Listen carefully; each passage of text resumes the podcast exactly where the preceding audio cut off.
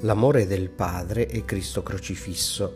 L'amore di Cristo crocifisso per il Padre produce come frutto lo Spirito Santo.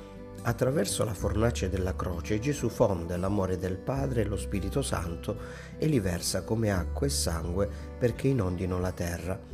Quanto è avvenuto in Cristo Gesù deve avvenire in ogni suo discepolo. Anche lui deve fondere sulla sua croce quotidiana dell'obbedienza al Padre l'amore di Cristo e lo Spirito Santo, perché possano essere fusi in altri cuori. Senza questa fusione la salvezza del mondo non si compie, perché l'amore di Cristo è morto in noi, non si è trasformato in acqua e sangue per la salvezza dei nostri fratelli. È il nostro corpo la fornace ardente nella quale Dio Padre trasforma il suo amore in spirito di vita per ogni altro uomo. Se il nostro corpo rimane corpo di peccato, trasgressione, disobbedienza, l'amore del Padre muore in esso e nessuna salvezza mai si potrà compiere per noi.